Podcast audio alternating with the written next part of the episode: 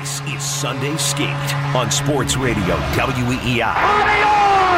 The first time in 39 years, the Boston Bruins have won the Stanley Cup. Talking Bruins and the NHL Sure, old time hockey. Like Eddie Shore. Yeah, yeah. with Ken Laird from the Kirk and Callahan Show A bunch of criminals. We ought to be in jail. That's all there is to it. and WEEI.com Bruins writer Ty Anderson. Sticks are hot. Sticks are alive. They're scoring goals. Sunday Skate is brought to you by Star Market. Need this win, you know. We got a lot of losses. Yeah, we got a lot of losses. Lace them up for some bees talk right now on Sports Radio WEEI. All right, you ready for my analysis? Sure. Why Bergeron is overrated? Uh, they're 6 0 without him. That's my list. That's the end of the list. Pretty That's much it. covers it, right? Yeah. That's it. All right. Uh, Good night. 617 779 7937. It is Sunday Skate presented by Star Market. Boy, God, people are sensitive. Threw that out sarcastically last night. They're 6 0 without uh, Bergeron on the homestand. Bergeron is overrated. No, either nobody gets my sarcasm or people are just I don't want to hear any criticism of anything going on bees right now. This team is rolling and it's all got to be sunshine. But it is bizarre. 6 and 0 without Bergeron. I guess you could say 4 and 0 without Charlie McAvoy if you include the, you know, the, the bulk of the game. He was injured in the Montreal game last Saturday, Ty, and uh, I would have said those are their two most indispensable players, the guys they can least afford to lose right now. I suppose Chara, you, you would consider still the better defenseman, but in terms of what McAvoy brings, we talked about that last week. And this team just keeps finding a way. The will to win, the strong finish, whatever cliche you want to use, they were being thrown around a lot yesterday. Not that these are powerhouse teams they're going up against every night. Philly would be the lone exception, but you called it last week the uh, um, Ah, I forget the phrasing you used in the Montreal win. I, I should Yeah, go back I mean, they just have that, resolve. The resolve, It's- incredible it's- resolve. That's it's one of these it. things where they can play any style, any game, any matchup. I mean, that's what makes them difficult. I mean, you look at yesterday's game, right? It's it's what it's four to four after two periods. Those- Four three. They were down four to three Yeah, the third. excuse me. Yeah, they're down a Second goal. straight Saturday, they had to come back. It's one of those situations where you look at that and you say, "Oh, well, this is a high scoring game. This doesn't suit them." But no, they can win these games. They can win the six to five games, the eight to fours, the seven to fours, whatever the case may be, and they can do that. And they can win the two to ones that we've seen. You know, last Saturday we've seen the the three to twos. They they can win any sort of game it seems, and especially in the third period, this team has just been a a you know a juggernaut in the final twenty minutes of play. So. They're, Jack Edwards threw out the stat that they're uh, second best in third period goal differential. I don't know how you Which crunch is the the- numbers for that. Somebody is. that's a make that that's the makings of a good team, right? Right there. I mean, you need to be good late, and they've been just that. It's one of these situations too where when they have when they have a lead, they've been un, unbeatable in the third period. It seems. I think they're twenty. I think they're. I, I just know they have like one or two losses when they're leading after twenty, which is pretty remarkable when you think about it. Especially in this league now, where so many teams come back in the third period and they they score extra goals late, and the power plays are up, and all that nonsense. So they're just one of these teams that I, I think that any situation benefits them. And you know, speaking to your point about losing Bergeron, losing McAvoy, I think when you can play that way, it doesn't matter who's in your lineup. If you have the buy-in and you have the, the, the line management that Bruce Cassidy has sort of developed here, I think that you're going to be okay. Well, the question will be: Are they okay against the elite teams going forward here? Uh, Bergeron and uh, McAvoy pretty open ended how long they're going to be out, but it, it looks like the month at least, right? I mean, that best case scenario. Yeah, which is what it should be. I mean, you shouldn't rush these guys back. You don't need to. You know, Florida's playing well, but they're not going to they're not going to catch you unless you fall face the earth. In which case, I I, I think you deserve whatever you ha- you get at that point. But it's one of those things where I mean, they should please wrap all these guys in bubble t- in bubble wrap for the rest of the season. I I, I don't need David Krejci getting hurt before the first round. I don't need Chara, you know, spraining an ankle or some nonsense there and, and, and injuring himself. So, you know, I, I'm I'm okay with them holding these guys out until the final week of the regular season. Well, the the only carrot there would be to catch Tampa. You've got six points behind the Lightning right now. You've got three games in hand. You'll make up two of those games this week. So I suppose you could make a case that they've got to get the one seed. They've got to avoid playing Toronto in round one. You want to get, as you threw out last week, whatever is left of Jersey or um, Columbus. I guess right now would be those seven or eight seeds. You get home ice advantage, et cetera, et cetera. But I- I'm not even sure that's worth. Uh, it's definitely not worth rushing Bergeron and McAvoy back early due to injuries. But the question will be that last week of the year. Are they if there's if that's still in question? Do they push them just a little bit, just a little bit?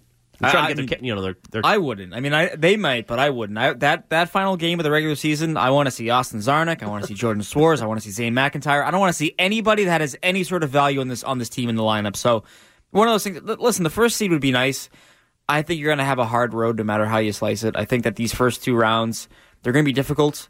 I, I think the it's funny the Atlantic is such a bad division, but I think the opening two rounds are going to be maybe two of the best in in the Stanley Cup playoffs. I really do believe that. So one of those things where it'd be nice, but I don't think you're catching Tampa to begin with. I really You're don't. not. Uh, You're not. And you have three, three, you have three head head to heads with them left. So maybe you, if you sweep that, you're, you know, now it becomes a real thing. But I don't think you're going to do that to begin with. I mean, that's a great team. You got to give them credit. I think the Bruins, like I've said before, they match up well against them. So they don't scare me as much as people I think are generally scared of the Tampa Bay Lightning. Uh, but it's one of those things where, uh, barring a, a season sweep of that of that team, I don't see you catching them. I really don't. I just think that their schedule is a little bit easier than yours. Well, they finally got Ryan McDonagh in their lineup. He, he played his debut for Tampa yesterday. They won it in uh, overtime, the shootout over uh, Montreal. But they are a powerhouse. And people say there's no great team in the NHL. I will be super impressed if the Bruins not only hang in there, but win a couple of those last three games with Tampa. That is going to be the ultimate, you know, prove it to me. This is impressive. 6 and 0 homestand. Uh, you know, the stat that keeps getting thrown around that. What like a handful of teams have ever done that in NHL history, which Yeah, has got to be a small sample I size. found really weird. That's a weird stat. because I was like, wait a minute, there's only six teams ever done this. Like that's a, that's a bizarre thing because a six game homestand it seems like a lot, but then you think about it, I was like, that's not a lot of games. That's that's I mean it's it's a mild homestand, but I I, I can't imagine that they're the, only the seventh team ever to sweep a six game Uh, homestand. how many exactly six game homestands have there been? I guess throughout NHL history. I guess probably- that's true. Yeah. It, it's a weird thing, but but it's impressive nonetheless, especially with the guys they're missing. I just think you look at the teams, and now they're going to have to play every other day. At least they don't have more than a day off for the uh, remainder remaining 16 games of the season. 16 games over 29 days. They have 12 of the 16 on the road, and three of them with Tampa. And you're going to go every other day this week while Tampa rests up a little bit, and then you go to their place next Saturday. So that will be, you know, I think you're going to find out a lot more about this team. But that being said, I guess what has impressed you the most during this stretch without Bergeron and, and McAvoy? Uh, I was, you know, just being uh, um, sarcastic about, you know, they don't need Bergeron, but the fact that Riley Nash has gone up there and played so well, or at least played well enough to let Marchand and Pastrnak do their thing around them. This team's scoring four goals a night without Bergeron in the lineup. I would think you get into a playoff series, you would consider the possibility of spreading the wealth a little bit more in some form or fashion, whether that's move Bergeron down to Backes's line in a pinch, knowing you can still get offense from Marchand and Pastrnak. That I think Riley Nash has probably impressed me the most during this stretch. Yeah, it's weird. I mean, I think that the, the strange thing has been that they've been so good, despite having a second pairing that's kind of been getting killed lately. I think whether it's Torey Krug and you've put Nick Holden or Kevan Miller, Adam McQuaid, whoever, you, whoever you've, you've put there, they haven't had necessarily great nights, I would say, in, in terms of their five on five play. And same thing at the faceoff dot. They've been getting beat up there quite a bit without Bergeron. So they found ways to win, you know, even with all those things, those staples of their success, if you will, working against them. So I think Riley Nash, I wouldn't move him from that third line if you have a healthy roster. Because I, I love that Heinen, Nash, Backes line. Although I'd make the case now that you're talking about Heinen being your healthy scratch. Yep. Come come game one and Brian Gionta sort of or, earning that spot, which is something I never thought I would say here, but here we are. You know, I think that's what's been impressive to me. Is, as as great as Riley Nash has been and as seamless as that fit has been, I do think that there's something to be said for the guys like Brian Gionta stepping in after missing five months basically of NHL play and, and plugging you know this plug and play sort of thing here where they're producing points per game. Both he and Tommy Wingels, Nick Holden as well. I mean, that's crazy when you're getting that production. That that's when you know things are going right for your team. So I think at the same time though, speaking to your Nash point.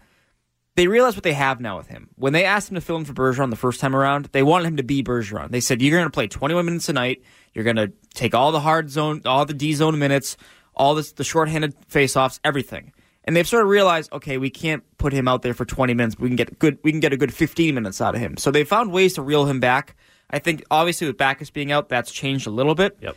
But that's one of those things that I think they've done a great job of, of managing all these players without asking them to be something that they're not. And and that makes a big difference at the end of the day. Yeah, Marchand played 20 minutes last night. Riley Nash 16 and some change. So you're right. I mean, he's obviously a lot of that is special teams in yesterday's game. But so you would you consider though, like if, if they're at a series and they're having trouble score, they're not getting production from the Backes Wingels Gionta line, which right now you're right, Gionta's way above what anybody So expected. weird. This, uh, it is, but um, would you consider fl- flipping that line a bit? Have you know just for a couple of shifts? I'm not saying you're going to start a series that way uh, and break up the best line in hockey, but I think that's the point of some of their trades was to spread the wealth, and they've got that going right now with DeBrusk and Krejci on the second line. That's what's making this team legitimate. As you even said last week, the different lines that are contributing in different ways. That's the one that would still worry me in a playoff series. Backes, Wingels, and Gionta. Is it going to get the job done for you? Yeah, I guess the the flip that I would make there is I would I would move Pastrnak down uh, versus moving a center down because I think that they like to o- operate in pairs, and I think if you're talking about moving the line, I don't want to break up Bergeron and Marchand. That's like that's like the best pairing in the NHL, in my opinion. That's the best one-two punch in the league. So I'm not touching that. Pastrnak, I, I'm I'm willing to move down because I think he has some chemistry with with a Riley Nash, and then you can put David Backes up there if you really wanted to. Uh, at the same time, I think that right now it's about figuring out what you have. I, I, I would say that if I were a betting man, those first two lines they they they go untouched. It's that third line that they're figuring out. Same thing for the second pairing. You need to figure out who is going to be on the right side of Torey Krug. We know Torey Krug is going to be there, whether people like it or not. It's about finding that second option for them. Who is going to be that guy? If it's Nick Holden, a left shot, a left shot playing the right side, or if it's it's Adam McQuaid or Kevan Miller, whoever whoever the case may be. Brandon Carlo is another name as well. I just think that this is what, what you're finding out now. I, I I don't think you worry about that kind of stuff you're talking about when you get there, but this is sort of what this competition is about for these final four weeks here. It's not about the number one seed. It's about figuring out what your roster looks like come game one. You've had uh, Marchand stepping up huge this week, three game winning goals, and then uh, yesterday he appears to have avoided discipline for this collision um, with uh, Anthony Duclair, and you're still getting your share of tweets calling it dirty though. Damien Cox, uh, the media guy from Toronto, threw out a, a line about the, you know, He's again, idiot. Marchand's going to get away with it again. Here's the quote: "Not just another dirty play by Marchand, another dirty play is going to get away with. It would seem, and it does seem that way, right? Player safety has not. Uh, Yeah, I, I doubt they're move going in the last 24 hours. hours before the game. I wouldn't think so, uh, unless there's some sort of just massive outrage where they decide to rethink it. Uh, the Blackhawks were a little upset. Gustafsson, one of their defensemen, called it a dirty play after the game. It was a weird reaction. I'll say that he um, he turns, he sees Duclair coming right at him. He leaps off his skates and clotheslines the guy. Uh, accidental or no? I think both players realized that they were lined up to smack to smack one another, and they tried getting out of their way. Listen, Marchand probably could have got. He probably didn't have to extend the arm, if you will, but he's never going to get the benefit of the doubt. But I, I don't watch. I think he that. is in this case. No, but I'm saying like from the public perception, if you will. But I, I, I don't look at that and go, oh, that's intentional. I just don't see it. I don't see it that way. I think it's way too fast of a play for that to be the case. These people they watch it in slow motion and they they analyze it top to bottom. They go, oh, this is how it happened, and that's not true. I mean, you you got to look at these things in real time. If you watch that in real time, there's absolutely no way that he's doing that intentionally. In my opinion, I just I think you got to be realistic when you watch these clips. Here's what Marchand had to say afterwards. What happened on the, the play with Duclair? I was turning up ice. I think he was coming on the forecheck, and we both um, kind of in the train tracks and uh, kind of didn't know which direction to go. We, we, we just kind of tried to avoid each other. And, um, you know, it's really unfortunate. I think he, he twisted up his, his foot or something. And, um, you know, but that's tough to see. You think you may be hearing from player safety on that? I mean, that, that's that's obviously up to them, but uh, I mean, I don't think so. We, we're trying to avoid each other, so.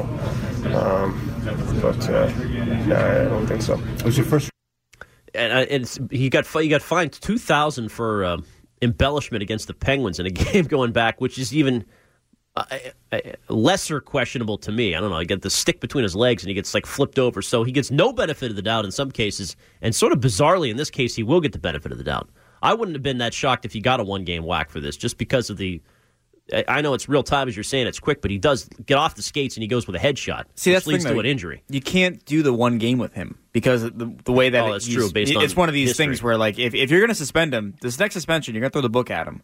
So it's got to be something more egregious than this. I think that's the that's the big takeaway that I have from this. I look at it and I say, okay, well, yeah, is it borderline? Sure, but it's not enough to to say, hey. Marchand, by the way, you're out for 10 games now. You know what I mean? That's sort Yeah. of what you need to do now if you're talking about suspending Marchand, I think. So, one of those things where I, I just I can't find the intent. I can find the the problem that the Chicago fans and the, the media have with the bopping him in the face, if you will, on the way by. At the same time, that's not what the injury was. He he appeared to bother bug his knee or his foot or something like that. So it- it's it's odd to sort of Yeah, but it was caused by the headshot. I mean, the, of course, yeah. But I, I think that if it were a headshot, if if he's walking with a concussion, we're we're probably talking about a different story. I think. Well, that's what happened in the Backes case, right? If they're trying to get all headshots out of the game, Backes was suspended three games for He turns in the last minute, whatever the shoulder pad clips the Glass guy. in- job, yeah, Nielsen. right in the chin. So I mean, I can understand if the NHL just says, "Hey, look, there's lawsuits going on in the NFL. We're not going to be a part of this. We're taking all headshots seriously, and we're getting them out of the game. And whether it was intent or not, forget about it. If it happens and you're at fault for it, we're going to whack you for it. And then in this case, they're going to let Marchand go. So it is. It's still a murky water. I mean, I, I don't know what uh, consistency is in a lot of these cases. You had another goalie interference drama last night in the Pittsburgh Toronto game. So they've got The league is Trouble now telling, their hands. They're now telling players to stop criticizing the, the department so much. They're, they're asking them to stop criticizing player safety. They want them to stop criticizing uh, these reviews in Toronto as well. Which the players are going to say, "Yeah, no, we're we're all set. We're going to keep saying what we want to say." Anyway, the Bruins are rolling. They won six in a row. Give us your thoughts. It's uh, Sunday Skate presented by Star Market. Ken Laird and Ty Anderson at 617 779 7937. Be with you up until 9 o'clock today. What's impressed you the most over the six game homestand? The power play's got to be in that mix. The special teams was remarkable yesterday, four for six, and uh, both goals on the double minor to Kane. Shorthanded goal early in the game. The power play, I guess, has been benefiting now just from the additions. The you know DeBrusk and Krejci have made a good second unit. Uh, Rick Nash has floated, I guess, a little bit between the two units, but Gionta in front as well. Um, and they've they've got themselves two good units now, and it's it's showing.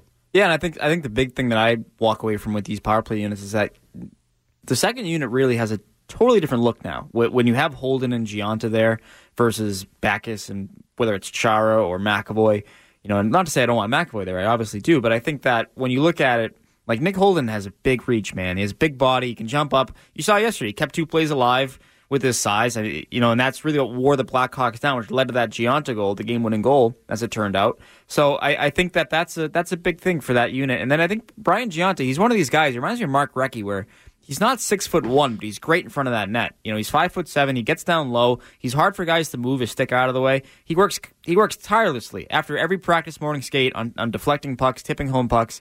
He is that this is sort of his bread and butter, if you will. So I think that's been great, and it's allowed DeBrusk and Krejci to, to sort of roam, if you will. They, they, you know, DeBrusk I think is great along the walls. You saw him force a turnover yesterday against Seabrook. That leads to the first goal for the Bruins. God, Kre- Seabrook bad lately. What happened to that him? whole team is bad. That whole team is terrible. It's he especially, he's getting paid like 8 million. yeah, yeah. They should have moved him when they had the chance. Now they're stuck with him forever.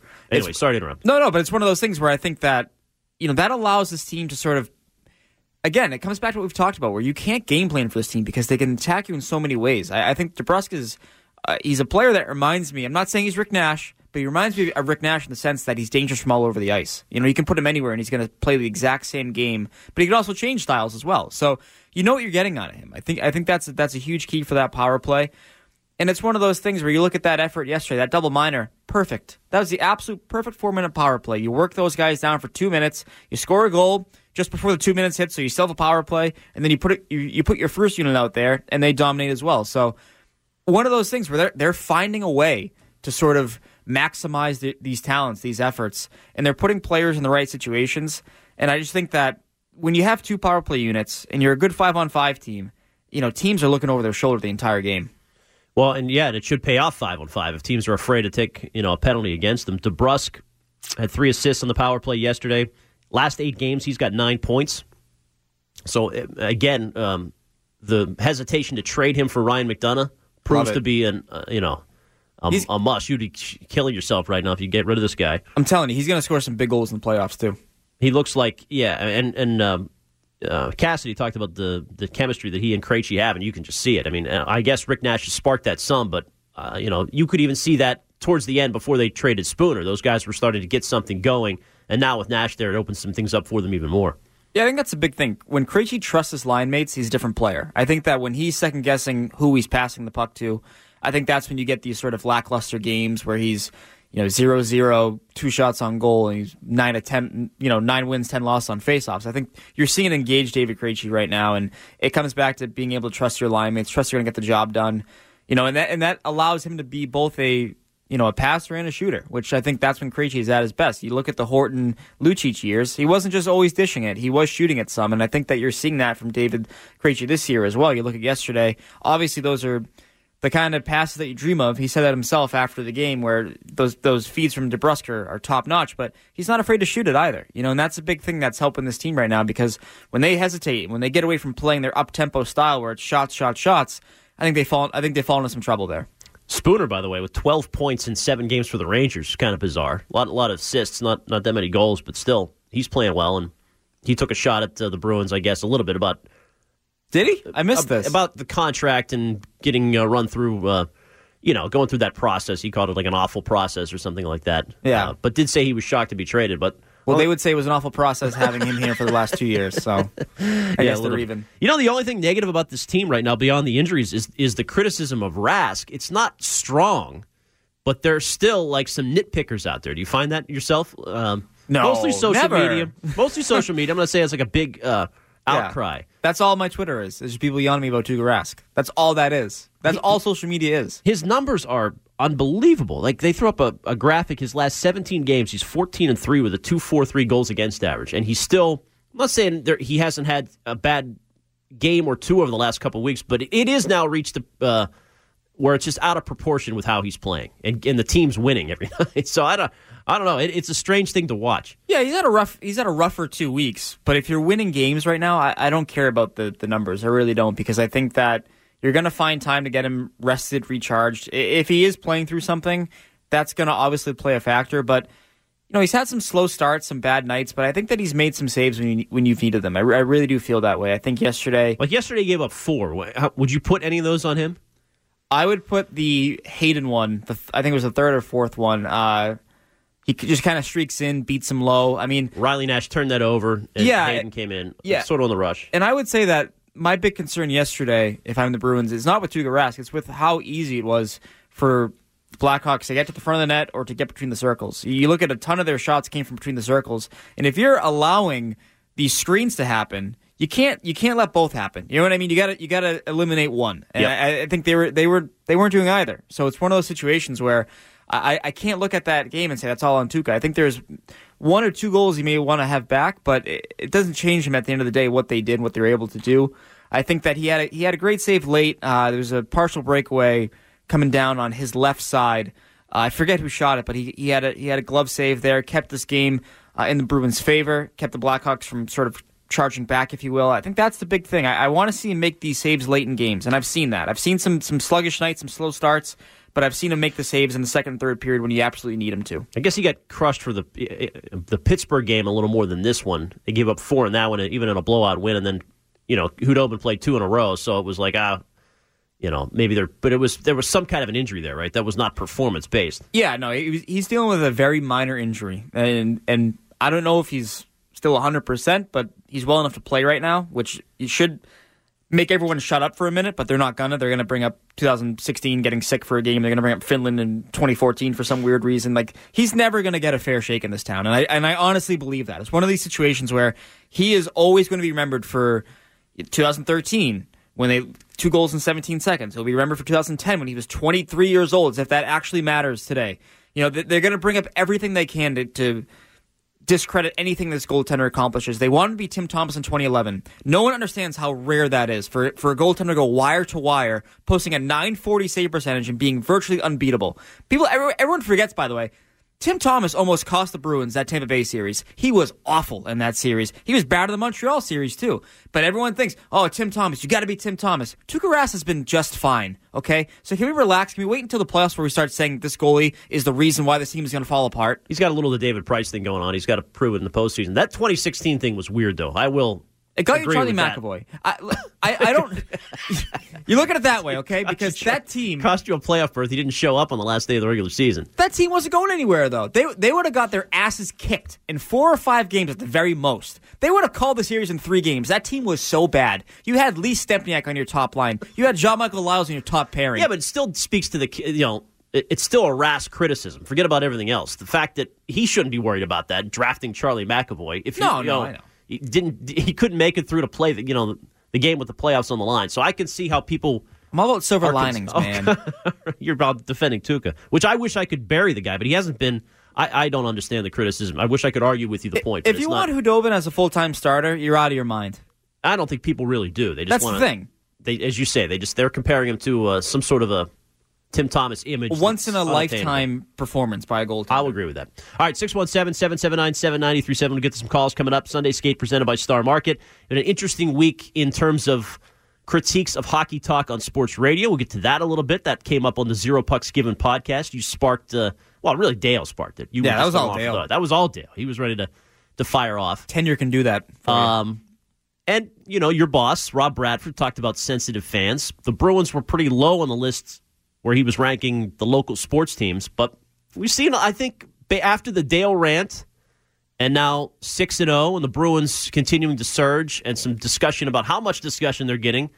A little bit of the sensitivity of some of the Bruins fans when it's becoming uh, obvious that this team is more legitimate, right? And that they have a real chance to make a deep run here in the postseason.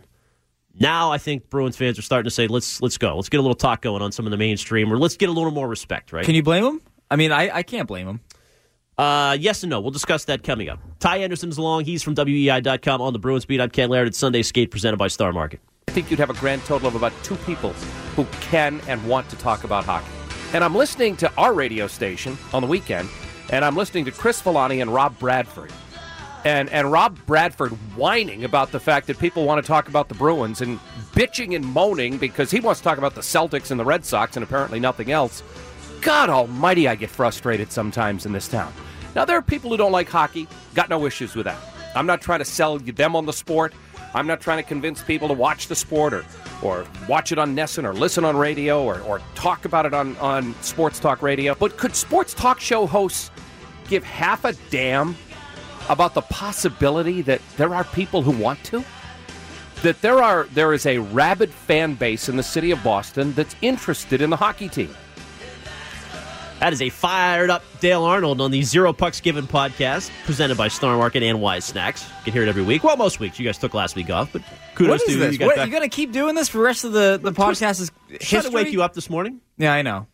Uh, which, by the way, two things that'll wake you up: living on a prayer in the background, and uh, Tuukka Rask talk, which which got you defending uh, your boy. Yeah. Well, it's even my boy. You know, you know he doesn't like me. Oh, really? No, it's one of these things we've every time that Tuukka Rask and I have have talked, we have honestly like had a borderline argumentative exchange. Like it's one of those things where like we don't know how to talk to one another. So all these people are always like, "Oh, you're carrying grass water. Oh, you're you're just friends with them." No, it's it's literally the complete opposite. Like we do not see eye to eye on many things, but I recognize good goaltending when I see it, and they have it. And these fans in Boston are so spoiled with goaltending that they'll never appreciate what they have. You will admit he was a, a little shaky in a couple of his recent performances. Oh, absolutely. not, outstanding. Absolutely. But as we were talking during the break, what, what's there is no real.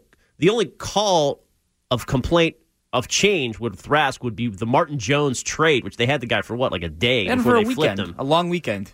And I guess they could have kept Martin Jones, who went on to be a pretty good goaltender with San Jose here. They got a first round pick, which turned into Trent Frederic, and they got Sean Kuraly. So in hindsight, okay, if you had a an excellent number, but I don't know how financially you could have afforded both of those guys. No, you couldn't have. And I think at the same time, you're not going to gamble on Martin Jones at that point. He had, he had, I think, 40 games in his career. He had a little run with the LA Kings, but nothing to make you go, you know what? We're going to trade this Vezina. Uh, this guy removed two years moved from a Vezina, three years moved from Stanley Cup. We're going to trade him and take a shot on this guy that we've we've never seen before in our conference. By the way, he's a Western Conference guy, so who knows? We'll hope for the best. You know, it's similar to Cam Talbot with the Oilers. He was great last year. This year he stinks. I I, I would rather have Tuukka than Martin Jones. And you look at their numbers over the past you know three seasons basically with with Jones has been in San Jose and, and has been in Boston. They have identical numbers. The the biggest difference for me though is that Jones has played on a much better team over that three year span than Tuukka Rask has. So I'll take Tuukka. And Rask had a no trade clause, so you couldn't have moved him unless you. I guess you would have. I guess you could have. That would have been bizarre though for Sweeney, who was just hired to come to Rask and say, "We want to trade you for That- Martin that Jones." would have been blowing it up. that, That- really would have been blowing it up. Yeah, you talk about trading Lucic and trading Hamilton. Those are retools. You trade Tuukka Rask, that's a blow up. You're doing it all over again. Anyway, living on a prayer has become the new Sweet Caroline, right? It's is that official? Is it official for the stretch? Yeah, I yeah. It's I mean, this is not gonna stop started, now. This started the four home games Carolina game. They started the Carolina game, and people kind of they latched onto it. They're not Third letting period go. sing along. Yeah, I, I, I don't like it, but as people have pointed out to me, every time it happens, they score a goal like right after. So I'm like, ah, I, I guess I'll accept it. I really don't like it, but I'll but I'll let it happen. All right, well, back to Dale. Dale was hot about the lack of. I guess Bradford got him going. I didn't hear that part of Bradford and Villani last week. What was Bradford dumping on the Bruins, or what? No, but I think you, He must have taken a shot or something. I mean, you know, you get Rob talking Bruins, it's like me talking stretch fours and nickel defenses. It's not it's not going to be a good look. So I think that's probably what it was. And Villani, love him, but he, he he'll tell you right up straight up that he's not a hockey guy either. So I don't know. I mean, listen, this team could use some more coverage. I'll tell you that much. It's well, here's where the fans have a right and don't have a right to bitch about it. I would agree they're they're a legitimate team right now, and if you're a fan, you want you want to find some more respect. You want to hear some more Bruins talk. But the ratings on NESN have not shown that. Bradford said himself, of all the content on the website, the Bruins stuff gets read the least. So, is yeah, the fan thank, interest? Thank you, everybody. I don't know. Is the fan interest dictating that there should be more talk? That would be the the simple response from a lot of these shows. I mean, if if there's if it's like 2011 in the Cup run and it's their, you know, they're going for their first title since the 70s, and there is a rabid like almost a, a mini Red Sox of 04 craving for for content, then obviously you're going to provide that as a as a as a talk show host. I haven't felt that yet. I even think right now, even though the Bruins are rolling, there's still a little bit of all right. Bergeron's out, McAvoy's out. Let's wait and see how they look in a month, and then I'll really buy in. My biggest problem with what Rob says is he goes, "Oh, they're not exciting. They don't have an exciting player." Have you seen Brad Marchand? I mean, he's one of the best players in the NHL. I, I will watch this Bruins team over a Celtics team, uh, this regular season Celtics team, any day of the week. I think I think these people they, they get so caught up in the sort of the win loss record and and oh well, it's basketball, it's Kyrie Irving. The Celtics are a bore. Most nights when I watch the Celtics, oh, that I'm, Bulls game was dreadful. I'm bored out of my mind watching the Celtics half the time. It's going to get exciting in the playoffs. Don't get me wrong, but it's one of these situations where, uh, listen, you got to pick what, what what you like. But if you sit here and you're telling me still on March 11, 2018, that the Bruins are not exciting and that Brad Marchand is not a superstar, they don't have any players you want to watch play, you're out of your mind. This team has so many players you want to watch play. I think from from McAvoy when he's in, Marchand, Pastrnak. DeBrusk, even Rick Nash, they have some star power for for these people who check out and they don't really follow the Bruins as intently as they follow some of these other teams. They have star power, so you should be interested. You should want to watch this team. So, you know, and, and when it comes back to the coverage, yeah, you can say that. We can say it's least read. People don't want to talk about it, but I would make the case, and this may be an unpopular opinion, you know, my checks come from here. I understand that. I totally understand that. But I don't think that people look at us as a hockey station or as a place to come for hockey talk. And if we can change that narrative, well, what about the NESN ratings? Why are they Why are they still lower than the Celtics? Why are they still down from 2011? Well, I it's think just a delayed I think buy-in you're talking, from people. I think you're talking about delayed buy-in, and I also think you're talking about one network that prioritizes their coverage over one network who just accepts it. I think that NESN, they have so many other things going on, especially with the Boston Red Sox and with Charlie Moore and everything else that they do, that they just have the Bruins, and they don't invest in what.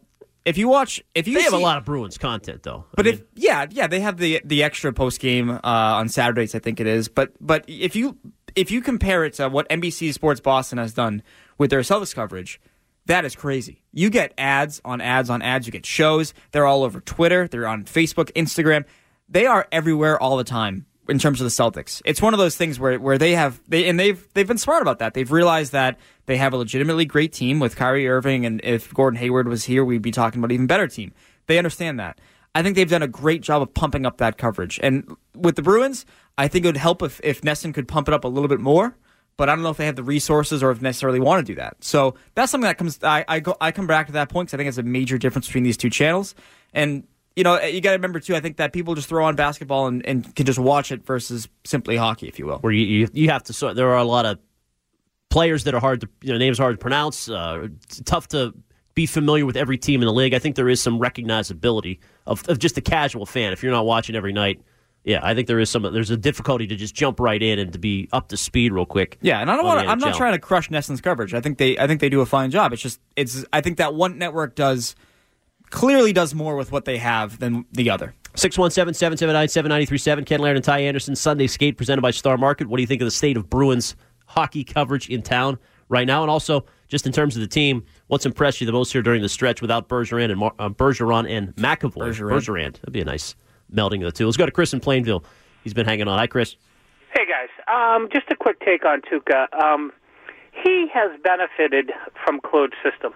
Claude's system is still, to this day, um, in this team, in the sense of uh, forwards' defensive responsibility, 200 feet of ice. I know that's all cliche, but it's absolutely the truth. Um, and Tuukka has complete. I think that year he won the Vezina, they were the the best team by far defensively, uh, especially from an offensively defensively.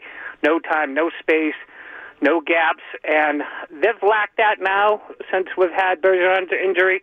A little bit behind that. Um, Rick Nash uh, lives in between the dots. Strong, big guy, done well that way. He's a little slow getting back. There's been, from a center standpoint, the guy's not back there as quick. Defensive had a hard time turning it up quick and getting back out. Um, I think Nash is an excellent heavy guy, um, but I think he's just a little slow. He gets back, but he's slow at doing it. So that's my take, guys. Tuukka will change the narrative when the narrative changes on Tuukka. That's just my opinion. All right, thanks, Chris. You buy into that closed system and I mean- performance? Yes and no because they they actually allow they've allowed fewer shots uh, this year under Cassidy. I think they've they've limited high danger scoring chances as well.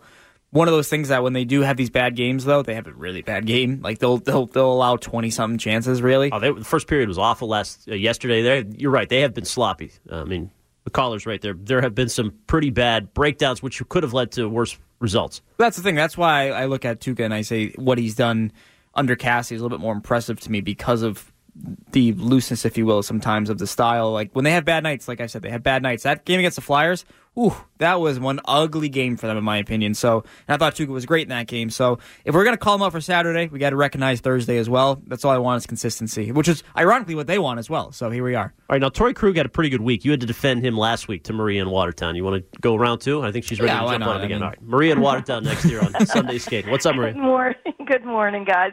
How how can I argue with Ty? He's just too nice. But, Thank but- you. But Please I be will- mean to I me. I know you don't deserve it, and you do deserve more airtime on EEI. But just just quickly on, on Torey Krug, I, I I I heard what you said recently about his importance to the team um, offensively, particularly while Charlie McAvoy is out, and I agree with you. However, however, and this is just my humble opinion. I don't think he is good defensively as a defenseman. He he has weaknesses in his game in our own end. I think the teams have been targeting his side of the ice consistently, um, and and I have concerns about that, particularly with with McAvoy being out. And I, I know you have a different opinion. That's just my opinion. And a quick um, two other quick points that I'd like to make. Um, with regard to the David Backes hit and the direction that the league is going in, if if we're going to start targeting guys like David Backes for that kind of a hit, then you need to change the name of the NHL to the No Hit League because I think that's a very very dangerous direction to to go in. If we're just going to say that even though it wasn't intentional contact and he tried to avoid it, but he still hit him in the head, we're going to suspend guys that's that's ludicrousy to me. And and the coverage on your station, guys, um, I, I think you, you don't give um, enough kudos to the Boston Bruins, and I think NESN treats the Boston Bruins as um, kind of the redheaded stepchild on their network, where everything is shoved down your throat with regard to the Red Sox. But not enough on the Bruins, and I think this is an exciting team. It's one of the best teams in the NHL right now, and you know your predecessors across the street um, do provide them with a lot of time and content, and I just think EEI could do a little bit better job with regard to the Boston Bruins. Well, in terms of NESN, I'm sure they would argue about the ratings as well, right? We get X number for the Red Sox. This this is what the numbers say, and the Bruins draw this. So we're going to put resources into this, and maybe less so into the Bruins. I, I don't know. That I don't know their numbers behind the scenes. Yeah, no, I don't, I don't, I don't have an idea on their numbers. I would say that I think that uh, if if you're still going ninety percent on baseball MLB and ten percent on hockey, I think you're making a mistake. Yeah. Because given the way that game is trending and what the eyes that you're trying to attract, I think one of the things that NESN needs to do is, you know, they they they've done a job. I think they've done a good job at this. They're actually involved with YouTube now, so if you don't have cable, you can still watch these Bruins games, which has been which has been a good thing for them, in my opinion. So a lot of these cord cutting millennials like myself here, actually, no, we have cable at the house, so never mind. But it's one of those things where I, I think that people look at that and does that play a factor? Sure, but buy in on this team, man. And, and I would say, that, and Maria, we're welcome. We're welcome to disagree anytime. I love disagreements. It's it's, it's what gets me going in the morning. Besides Tuukka Rask takes. Uh, Did Krug have a bad defensive moment this week? I'm, I'm thinking back to the games. There was not like a. well, he hasn't. I mean, I think it's been a rough It's couple obvious of weeks. you get him in front of the net. He's not going to be. Yeah, I think it's been a rough couple of weeks for him. I, I, I will say that Listen, though, if I'm talking about players that disappointed me in the defensive zone this year, it's not Krug as much as Brandon Carlo. I, I, think there's been such a step back from Brandon Carlo. Well, his minutes were down last night. You could see. Oh, it, it's you can't trust him. I think if you had a healthy defense in Game One, where tomorrow he's your healthy scratch, you can't play him. I, I think it's a real thing that this team is needs to battle through. They need to find a way you know, maybe maybe if Krug has a stable partner for two weeks, we see some better defensive play out of him. But he's always going to be this guy. He's always going to be the player that that struggles in his own in his own zone defensively. I think he's gotten a little bit better, but still, he'll never be the two way sort of monster that McAvoy is. He's always going to have these warts, and I, I think you got to sort of you got to live with it and see what you can do, see where you can manage it. I think that when you put Kevan Miller there next to him, I think that's a better pairing. I would love to see that in, in the, in the playoffs. To be honest with you, I think that's their best shot at a one at a second pairing. So we'll see there. I, I think that Miller's been great. So I don't know. You just got to manage it. You got to kind of hope for the best. It's one of those things where his production is is borderline unmatched. You know, he's one of the top ten scoring D in the league. You got to respect that, I guess. Sunday Skate is presented by Star Market. Final segment with Laird and Anderson coming up next. You're listening to Sunday Skate with Ken Laird from the Kirk and Callahan Show and WEEI.com Bruins writer Ty Anderson. Sunday Skate is brought to you by Star Market on Sports Radio WEEI. Last couple weeks, we were talking about uh, Bergeron in terms of uh, Hart Trophy attention whether he'd ever get any at any point in his career. Um, but the last week has elevated the Brad Marchand talk in terms of elite wingers in the league. We were just talking about. Uh, one of the guys from Dirty Water Media had a last 100 games played comparison between Marchand, Stamkos, Crosby, Ovechkin, and McDavid. And according to his numbers, Marchand beats them all in points in his last 100 games played. Uh, you were kind of doing some quick math. It seems to check out uh, to yeah, you. it checks out for the most part. Because uh, I can't find the last 100 games for all of the other players. I can find when Marsh over over the Marchand's span last that started. Marchand's Yep. 100 games. Uh, which, if you do that, he ranks fourth in the NHL. The thing is, though, he's played about 16, 15, uh, 15 to 20 fewer games than all the other players around him, with the exception of Ev- Evgeny Malkin. So, and he's beat him in production as well. So, he has been legit. And and when we did our midseason, the PHWA, we had to do our midseason award ballots. First time we've done this in I think 40 years. They said I had Marchand actually. I gave him a Hart vote. I gave him like a fifth place vote. I didn't have Bergeron on my list. I had I had Marchand on my list though because I think that he's.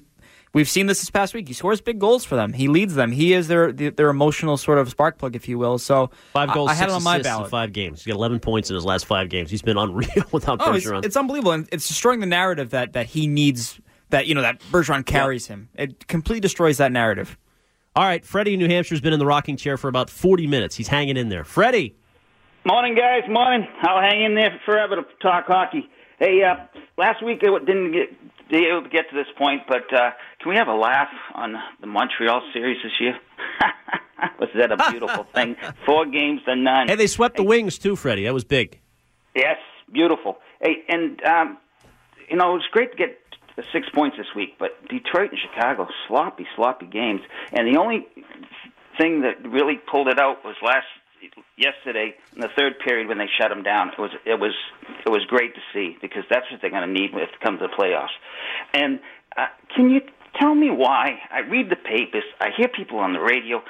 Oh, we're going to be playing Toronto. They they give them no shot at getting first place. Not not, not first place is everything, but this team is six games out, three games in hand on Tampa. They got three games with Tampa. We're going to make our own whatever we what happens, and nobody gives them a shot for first place. They control What their are they fate, Fred. watching? What? Hello? Freddie, thank you.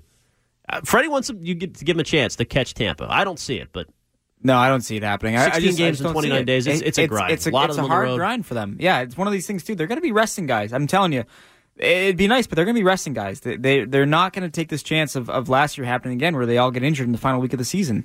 Think about last year; they lost Brandon Carlo, Torey Krug in the final week of the season. They're going to avoid that at all costs. They don't want to go 10 deep. You don't want to see Tommy Cross and Jordan Szwarz in playoff games. You just don't want to see it. So I think they'll take the, the extra steps to make sure that doesn't happen. Freddie's always right, though. He, he sees behind the numbers. They were sloppy in two of their last three games. Absolutely. The Detroit game was sloppy, and yesterday for big chunks was. But Listen, again, it goes I'll- back to the third period. I'll take these games. I'll take what you do now in winning, finding ways to win over what we saw two years ago when they were fighting for a playoff spot and they were playing great and they weren't scoring and they were losing. I'll take win sloppy now. Focus on what you can change, what you can fix. Go from there. All right, if you guys record another podcast this week, you and Dale. Oh my god! Can you get him I'm- going a little bit? I'm Can gonna hit you with a shoe. Can you, can you please? Can you get a little emotion out of Dale for once? Yeah, Which yeah. he wouldn't bring. I'll he keep- wouldn't. He should have just stuck with that point on the air. It was a terri- he could, I'll keep providing you guys material. That's what I'll do. Can you play the audio of him on the Dale and Keefe show and say, Dale, you're willing to take a stand here on the podcast. Why wouldn't you defend your point the next day on the Dale and Keefe afternoon show? Because he, I mean, he's got a leg to stand on there. He can make that argument. He does. I He- mean, he backed away though. He was. I'm not going to tell, I, but I can't tell. Just like I can't tell you guys how to do your morning show, I can't tell Dale how to run his two to six. A lot more experience than me. Just so everyone knows, it's one of those things where I listen. I I was shocked by that rant. I loved it. I agree with every second of it. Uh, but uh, listen, I, I I think that Dale has his opinions. He's a fiery guy. He's a passionate guy about hockey. This will get him going. Uh, and hey, you know what? We're talking about it. Great week on the podcast, by the way, numbers wise. Loved it. I'll take it every week. Make sure you listen again. I'll get them going again. All right, that's coming up later in the week. We'll be back next Sunday after the Tampa game. Ken Laird and Ty Anderson, Sunday Skate presented by Star Market. Up next, Andy Hart and uh, Chris Villani. A lot of Patriots news and NFL free agency news as well. Free agency starting on Wednesday officially, so I'm sure those guys will be all over that. The big Danny Shelton trade and more. Stick around for those guys. Villani and Hart coming up next. Please, Bruins fans, don't climb all over